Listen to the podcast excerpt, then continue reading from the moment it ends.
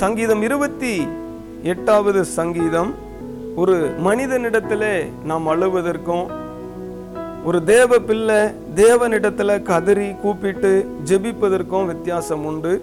ஒரு மனிதனிடத்துல போய் நம்முடைய உதவிக்காக ஒத்தாசைக்காக நாம் ஜெபிக்கும் பொழுது அவர்கள் உதவி செய்யலாம் இல்லை செய்யாமலும் போகலாம் இல்லை நமக்கு விரோதமாக எழும்பலாம் நம்மளை தூசிக்கலாம் நம்மை குற்றப்படுத்தலாம்.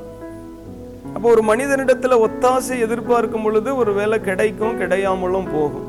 ஆனா எனக்கு ஒத்தாசை வரும் பருவதத்துக்கு நேராக என் கண்களை ஏறெடுத்து நான் ஜெபிக்கின்ற வேலையில் நிச்சயம் அங்கிருந்து ஒத்தாசை வரும் என்பதை குறித்து இந்த தாவிது அதாவது தேவ சமூகத்துல a man cry to God ஒரு மனிதன் தேவனிடம் அழுந்து அழுது ஜெபிப்பதை குறித்து நேற்றைய தினத்துல நம்ம பார்த்தோம். அப்ப அந்த கண்மலையாகிய தேவன் மீது முழு விசுவாசம் வைத்து நம்பிக்கை வைத்து அவருடைய ஒத்தாசைக்காக உதவிக்காக கூப்பிடுகிற அந்த பரிசுத்தவானுடைய கூக்குரலை குறித்து நேற்று தினத்தில் நாம் கற்றுக்கொண்டோம். மூன்று நான்கு ஐந்து இது எதை குறிக்குது அப்படின்னு சொன்னா இன்றைக்கு ரட்சிக்கப்பட்டிருக்கிற தேவ பிள்ளைகள் வாழ்வில் பாடு இருப்பதை போலவும் ரட்சிக்கப்படாதிருக்கிற மனிதர்கள் மிகவும் சந்தோஷமா மகிழ்ச்சியா ஜாலியா என்ஜாய்மெண்ட்டா இருக்கிறத போல நம்ம பார்க்கும்போது என்ன செய்யுது? நம்ம கண்களுக்கு தோணுது. ஸ்தோத்திரம். ஒரு சில நேரங்களில் நினைப்போம் என்ன ஆண்டவரே நான் ஜெபம் பண்ணுறேன் பைபிள் படிக்கிறேன் சபைக்கு வருகிறேன் உமக்கென்று காணிக்கை கூட கொடுக்கிறேன் பரிசுத்தமாக இருக்கிறேன் நீதியாக இருக்கிறேன். ஆனாலும் இதெல்லாம் செய்யாத ரட்சிக்கப்படாத ஒருத்தன் அவன் ஜெபம் பண்றதில்ல பைபிள் படிக்கிறதில்ல கர்த்தரை குறித்து பயம் இல்லை எதுவுமே செய்யறதில்ல. அவங்க ஜாலியா இருக்கிறாங்க நிம்மதியா போறாங்க வராங்க எல்லா விதங்களிலும் ஆசிர்வதிக்கப்பட்டதை போல இருக்கிறாங்க. ஆனா உண்மை தேடுகிற என் வாழ்வில நெருக்கங்கள் உபத்திரவங்கள் இருக்கிறது அப்படின்னு சொல்லி சோர்ந்து போகிற தேவ பிள்ளைகளும் அநேகர் உண்டு. அப்போ அவங்க என்ன நினைப்பாங்க? அப்போ ஆண்டவரை தேடனாலும் அப்படிதான் இருக்குது. தேடாதவங்க வாழ்க்கையும் அப்படிதான் இருக்கு. அப்போ ஆண்டவரை தேடாம கூட வாழ்ந்து விடலாமே அப்படின்னு சொல்லி யோசித்து மெதுவா பின்மாற்றத்தின் ஆவியினால பிடிக்கப்பட்டு போகிறவர்களும் உண்டு. ஆனா இந்த பக்தன் தாவீது தேவ சமூகத்துல தன் விசுவாசத்தை இழந்து போகிற ஒருவராய் அல்ல. அந்த அவிசுவாசிகளை கண்டு துன்மார்க்கமாய் நடக்கிற ஜனங்களை கண்டு அவர்கள் வழியை பின்பற்றி போகணும்னு நினைக்கல. அப்போ பரிசுத்தமாக வாழ்வது கஷ்டம். நீதியாய் வாழ்வது உண்மையாகவே கஷ்டம்தான். இடுக்கமான வாசல் வழியாய் பிரவேசிக்கிறது நெருக்கம்தான். அந்த இடிபடுகிற நேரத்தில் அந்த கர்த்தரை நோக்கி நாம் கூப்பிட வேண்டும். அப்போ விசாலமான பாதையில் செல்லுகிறவர்களுக்கு சந்தோஷம்தான். அவர்களுக்கு there is no restrictions there is no control அங்கே எந்த கட்டுப்பாடும் இல்லை நிபந்தனைகள் இல்லை. அதுதான் மனம் போன போக்கில் போகக்கூடிய வழி. அப்போ அப்படிப்பட்ட வழியில் போகிறவர்களை பார்க்கும் பொழுது கட்டுப்பாடாக இருக்கிறவர்களுக்கு கொஞ்சம் என்ன செய்யும்? சிந்தைகள் எண்ணங்கள் மாறக்கூடிய வாய்ப்புகளும் உண்டு. ஆனால் அந்த தாவீது அப்படி அந்த துன்மார்கரின் வழியை பின்பற்றி போகணும்னு நினைக்கல. அந்த துன்மார்கரின் நிலையை குறித்து அவர் அருமையாக சொல்லுகிறார். அதில் பாருங்கள் மூன்றாவது வசனம். அயலானுக்கு சமாதான வாழ்த்ததை சொல்லியும் தங்கள் இருதயங்களில் பொல்லாப்பை வைத்திருக்கிற துன்மார்கரோடும் அக்கிரமக்காரரோடும் என்னை வாரி கொள்ளாதேயும் அவர்களுடைய கிரியைகளுக்கும் அவர்களுடைய நடத்தைகளின் பொல்லாங்குக்கும் தக்கதாக அவர்களுக்கு செய்யும் அவர்கள் கைகளின் செய்கைக்கு தக்கதாக அவர்களுக்கு அழியும் அவர்களுக்கு சரி கட்டும். அவர்கள் கத்தருடைய செய்கைகளையும் அவர் கரத்தின் கிரியைகளையும் கவனியாதபடியால் அவர்களை இடித்து போடுவார் அவர்களை கட்ட மாட்டார் அப்போ இந்த துன்மார்கருக்கு அவங்க என்ன நிலையில் இருப்பாங்க? அவங்க என்ன நிலையில் இருக்கும் பொழுது அவர்களுக்கு எப்படிப்பட்டதான பாதிப்பு வரும் என்பதை குறித்து இதில் மிகவும் அருமையாக மூன்று வசனத்தில் சொல்லி இருக்கிறார் அப்போ அந்த துன்மார்கருடைய நிலையை குறித்து பார்க்கும் பொழுது மூன்று விதங்களிலே சொல்லப்பட்டிருக்கு. மூன்று வசனத்திலும் முதலாவது துன்மார்கருடைய இருதயத்தில் என்ன இருக்குமா? பொல்லாப்பு இருக்குமா? அவர்கள் பொல்லாப்பானதை தங்கள் இருதயத்தில் வைத்திருக்கிறார்கள் என்று சொல்லப்பட்டிருக்கு. விக்கடு இன் தேர் ஹார்ட் நான்காவது வசனத்தில் வாசிக்கும் பொழுது அவர்களுடைய செய்கைகளில பொல்லாப்பு நிறைந்தவர்களாய் காணப்படுவாங்க. அவர்களுடைய செய்கை பொல்லாங்குக்கு தக்கதான செய்கை உடையவர்களா? அவர்கள் இருப்பாங்க. அவர்களுடைய கைகளின் செய்கைகள் எப்படி இருக்கும் பாருங்க? பொல்லாப்பு நிறைந்ததா இருக்கும். ஐந்தாவது வசனத்துல பார்க்கும் பொழுது அவர்களுடைய கிரியைகள் அவர்களுடைய கிரியைகள் எப்படி இருக்குமா? பொல்லாததானதா இருக்கும். அப்ப கர்த்தருடைய மகிமையை பார்க்காம அந்த தேவனுடைய ஒத்தாசையை பார்க்காம தங்களுடைய கைகளின் கிரியைகளை தங்களுடைய எல்லா காரியங்களையும் பொல்லாப்பானதை நடப்பிக்கக்கூடியவர்களா அவங்க இருப்பாங்க. அப்போ அவர்களுடைய முடிவு என்ன அப்படின்னு சொல்லி பார்க்கும் பொழுது அவர்களின் கைகளின் செய்கைக்கு தக்கதாக அவர்களுக்கு தேவன் பதிலளித்து அவர்களுக்கு நீதியை சரி கட்டுவார் அவர்களை இடித்து போடுவார் அவர்களை கட்டமாட்டார். அல்லே அப்போ துன்மார்கரின் வாழ்வு எப்பொழுது எங்கே போய் முடியும்னு சொல்லவே முடியாது. ரட்சிக்கப்படாத ஒரு மனிதனுடைய வாழ்வோ ஒரு மனுஷனுடைய வாழ்வோ எந்த நேரத்தில் எங்கு போய் முடியும் என்பதை நிதானித்து பார்க்கிற பொழுது அங்கு நியாய தீர்ப்பு வரும் என்று சொல்லப்பட்டிருக்கிறது. அல்லே லூயா அப்ப இந்த தாவீது அதை தான் ஜெபிக்கிறாரு. ஆண்டவரே துன்மார்க்கமாய் வாழுகிற ஜனங்களுக்கு உடைய நீதியுள்ள தீர்ப்பை செய்யும் ஆண்டவரேன்னு ஜெபம் பண்றார். ஆனா இயேசு கிறிஸ்து சிலுவையில் அடிக்கப்பட்ட நேரத்தில் எப்படி ஜெபிக்கிறாரு? பிதாவே இவர்களுக்கு மன்னியும் தாங்கள் செய்கிறது இன்னதென்று அறியாதிருக்கிறார்களே. அப்ப தாவீது எதை பின்பற்றினார் அப்படின்னு சொல்லி பார்த்தா கட்டளைகளை பின்பற்றின தேவ மனிதன். மோசையின் மூலமாய் கொடுக்கப்பட்ட பத்து கற்பனைகள் பிரதானமானது. அறுநூத்தி பதிமூணு சட்டங்கள் யூதர்கள் கை கொள்ள வேண்டியது. ஆகவே அந்த கட்டளைகளின் வழியை பின்பற்றதுனால கட்டளைக்கு கீழ்ப்படியாது போகிறவர்களுக்கு தண்டனை வரும் என்பதை இந்த தாவீது உணர்ந்திருந்தார். இந்த தாவீது அறிந்திருந்தார். அப்ப அந்த வேத சத்தியத்துக்கும் கட்டளைக்கும் கீழ்ப்படியாது இருக்கிறவர்களுக்கு தேவன் தண்டனை கொடுப்பார் என்பதை குறித்து இந்த தாவீதுக்கு மிகவும் ஒரு தெளிவு இருந்தது. அதனால தான் இப்படிப்பட்ட துன்மார்க்கமான செயல்பாடுகளுக்கு அவர்களுக்கு நியாயம் செய்யுங்கப்பா. அப்ப துன்மார்கனுக்கும் பரிசுத்தவானுக்கும் ஒரே விதமான தீர்ப்பு வருவதை போல இருக்கக்கூடாது. தேவ பிள்ளைகளுக்குரிய அந்த பாதுகாப்பு வெளிப்படணும் துன்மார்கருக்குரிய அந்த நியாய தீர்ப்பு வெளிப்படணும்னு சொல்லி இந்த இடத்துல அவர் ஜெபிக்கிறதை குறித்து நம்ம பார்க்கிறோம்.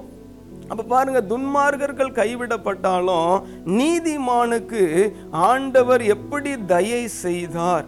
நீதிமானுக்கு ஆண்டவர் எப்படி உதவி செய்தார் என்பதை குறித்து ஆறாவது வசனத்திலிருந்து ஒன்பதாவது வசனம் வரைக்கும் மிகவும் அழகா சொல்லப்பட்டிருக்கு அப்ப தேவன் நம்முடைய ஜெபத்துக்கு பதில் கொடுக்கிறவர். இயர்ஸ் அவர் பிரேயர் அப்ப ஜெபத்தை கேட்கிறவரே என்று சொல்லி வேதத்துல சங்கீதம் அறுபத்தைந்து ரெண்டிலே நாம் பார்க்கிறோம் அல்லவா? அப்ப தேவன் எப்படி பதில் கொடுத்தார் என்பதை குறித்து இந்த அடுத்த பகுதியில சொல்லப்பட்டு அந்த தாவீதுக்கு தேவன் பதில் கொடுத்தாராம் அப்ப பாருங்க ஆறாவது வசனத்துல வாசிக்கிறோம் கர்த்தருக்கு ஸ்தோத்திரம் அவர் என் விண்ணப்பங்களின் சத்தத்தை கேட்டார். ஆமென். நம்முடைய ஜெபத்தை கேட்கிற ஆண்டவர். அப்ப அந்த தாவீதருடைய ஜெபத்தை தாவீதின் கூக்குரலை இந்த தாவீதின் அங்கலாய்ப்பை அந்த தேவ மனிதனுடைய ஜெபத்தை ஆண்டவர் என்ன செய்தாரா? கேட்டார். ஆமென். ஆண்டவர் ஜெபத்தை கேட்டு அந்த தாவீதுக்கு பதிலை கொடுத்தார்ன்றத இந்த இடத்துல அவர் சாட்சியா சொல்லுகிறார். ரெண்டாவதா என்ன செய்தாராம் பாருங்க ஏழாவது வசனத்துல சொல்லப்பட்டிருக்கு கர்த்தரின் பெலனும் கேடகுமாய் இருக்கிறார். என் இருதயம் அவரை நம்பி இருந்தது நான் சகாயம் பெற்றேன். என் இருதயம் கர்த்தரை நம்பி இருந்தது அந்த நெருக்கத்தின் நேரத்தில் அவரை நோக்கி நான் கூப்பிட்டேன். அதனால நான் என்ன செஞ்சேன்? நான் சகாயம் பெற்றேன்னு சொல்றார். அமேன் ரெண்டாவதாய் தேவன் அவருக்கு உதவி செய்தாராம். அப்ப என்ன காரியமாய் தேவனை நோக்கி கூப்பிட்டாரோ ஜெபித்தாரோ அதில் அந்த தேவன் என்ன செய்தார்? இந்த தாவீதுக்கு உதவி செய்தார். அப்ப நமக்கும் உதவி செய்யக்கூடிய வல்லவர் நமக்கும் உதவி செய்து நம்மை நடத்தக்கூடிய வல்லமை அந்த தேவனிடத்துல உண்டு. அமேன் ஏழாவது வசனத்துல பாருங்க அடுத்த பகுதி சொல்லுது ஆகையால் என் இருதயம் களி கூறுகிறது. அமேன் அப்ப தேவன் எனக்கு உதவி செய்தபடியால் என் இருதயம் களி கூறுகிறதுன்னு சொல்றாரு. என் இருதயம் மகிழ்ச்சியா இருக்கிறது என்று சொல்லுகிறார். அப்ப நம்முடைய வாழ்விலும் தேவன் மகிழ்ச்சியை கொடுத்து நடத்த அவர் வல்லவராய் இருக்கிறார். அந்த ஏழாவது வசனத்தினுடைய கடைசி பகுதி நான் கர்த்தரை துதிப்பேன். ஆமேன். என் பாட்டினால் அவரை நான் துதிப்பேன். நான் ஜெபிச்சேன். என் ஜெபத்தை கேட்டாரு. எனக்கு உதவி செய்தார். அதனால் என்னுடைய இருதயம் மகிழ்ச்சியா இருக்கிறது. அது நிமித்தம் நான் சும்மா இருக்க மாட்டேன். என் தேவனை நான் பாடி துதிப்பேன். அவரை உயர்த்துவேன். ஆமேன். அல்லேலோ இப்படிதான் நம்முடைய வாழ்விலும் தேவன் செய்வார். நம்ம ஜெபத்தை கேட்பார். நமக்கு உதவி செய்வார். நம்முடைய இருதயத்தை மகிழ்ச்சியாக்குவார். அவரை பாடி துதிக்க வைப்பார். ஆமேன். அது இது ஒரு நாள்ல முடிஞ்சிடுற ப்ராசஸ் அல்ல. ஏதோ ஒரு நாள் ஜெபம் பண்ணோம். ஒரு நாள் நன்மை நடந்துச்சு. அவ்வளோதான் ஆமேன். ஸ்தோத்திரம். அல்லையிலூயான்னு போயிடுறது இல்லை. நம்ம வாழ்க்கை முழுவதும் தொடர்ந்து இது ரொட்டீனாக நடந்துட்டே இருக்கும். ஒரு சூழ்நிலை வரும்போது ஜெபம் பண்ணுவோம் நெருக்கம் வரும்போது ஜெபம் பண்ணுவோம் ஒரு போராட்டம் வருகிற நேரத்தில் ஜெபம் பண்ணுவோம். ஆண்டவர் அந்த ஜெபத்தை கேட்பார் உதவி செய்வார் இருதய மகிழ்ச்சியாக இருக்கும். அவரை துதித்து கொண்டே இருப்போம். திரும்ப ஒரு நெருக்கம் வரும். திரும்ப ஆண்டவர் உதவி செய்வார். திரும்ப இருதய மகிழ்ச்சியாக இருக்கும். திரும்ப கர்த்தரை துதிப்போம். இது தொடர்ந்து நம்ம வாழ்நாள் முழுவதும் நடக்கக்கூடிய ஒரு ப்ராசஸா இருக்கு. ஆமேன். அதை தான் எட்டு ஒன்பது வசனத்துல சொல்றாரு கர்த்தர் அவர்களுடைய பெலன் அவரே தாம் அபிஷேகம் பண்ணினவனுக்கு அரணான அடைக்கலமானவர். தேவரீர் உமது ஜனத்தை ரச்சித்து உமது சுதந்திரத்தை ஆசீர்வதியும் அவர்களை போஷித்து அவர்களை என்றென்றைக்கும் உயர்த்தி அருளும் ஆமேன். அவ தொடர்ந்து நம்ம அணு தினமும் ஜெபித்து கொண்டே இருக்கணும். ஜெபத்தை விட்டுறக்கூடாது. அப்போ எல்லா விதங்களிலும் கண்டினியூவாக நம்ம இடைவிடாமல் ஜெபித்து கொண்டே இருந்தோம்னு சொன்னால் எல்லா சூழ்நிலைகளையும் மாற்றி தேவன் நமக்கு உதவி செய்வார் நம்முடைய இருதயத்தை மகிழ்ச்சியாக்குவார். தொடர்ந்து அவரை துதிப்போம் அவரை உயர்த்துவோம். இதை கண்டினியூவாக நம்ம தொடர்ந்து செய்ய செய்ய செய்ய நம்முடைய எல்லா பாடுகள் உபத்திரவத்தில் இருந்து ஆண்டவர் ஒவ்வொன்றா நமக்கு விடுதலையை தந்து அவருக்கு முன்பதாக நம்மை மேன்மைப்படுத்தி வைப்பார். எல்லாருமே தலைகளை தாழ்த்துவோம் கண்களை மூடுவோம். இந்த பக்தன் தாவீது தேவ சமூகத்தில் பாரத்தோடு ஜெபிக்கிற ஒரு தேவ மனிதன். தன்னுடைய இருதயத்தை ஊற்றி அண்ணால் எப்படி ஜெபிச்சாங்களோ அதே போல அந்த தாவீதும் ஜெபிக்கக்கூடிய கிருபை பெற்ற ஒரு தேவ மனிதன். இந்த தாவீது வாழ்வில் ஒரு சிறப்பு என்னன்னா ஒரு நாளைக்கு மூணு வேளை ஜெபம் பண்ணுவாராம். பிரைஸ் லார்ட் இன்றைக்கு நம்ம மூணு வேளை ஜெபிக்க முடியலனாலும் இரண்டு வேளை தவறாமல் ஜெபம் பண்ணணும். காலையிலும் இரவிலும் நம்ம தராம ஜெபிக்கிறது நமக்கு நல்லது. ஹalleluya. அப்ப பாருங்க துன்மார்கனுக்கு நியாயத்திற்பு உண்டு நீதிமானுக்கு ஆசீர்வாதம் உண்டு என்பதில் இந்த தாவீதுக்கு சிறந்த உறுதி இருந்தது.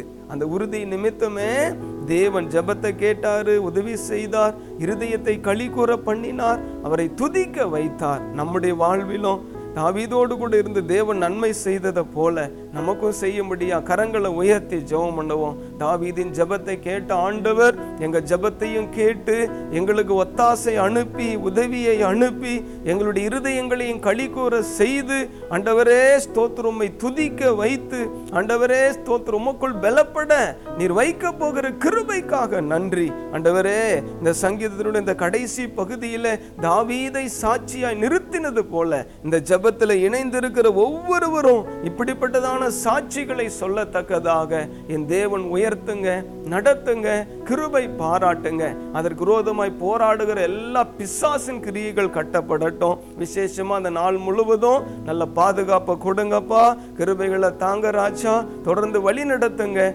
அப்படியே செய்வதற்காக நன்றி சொல்லுகிறோம். எல்லா துதி கன மகிமையை உங்க ஒருவருக்கே நாங்கள் ஏறெடுத்து இயேசு கிறிஸ்துவின் நாமத்தில் ஜெபிக்கிறோம். எங்கள் நல்ல பிதாவே ஆமென்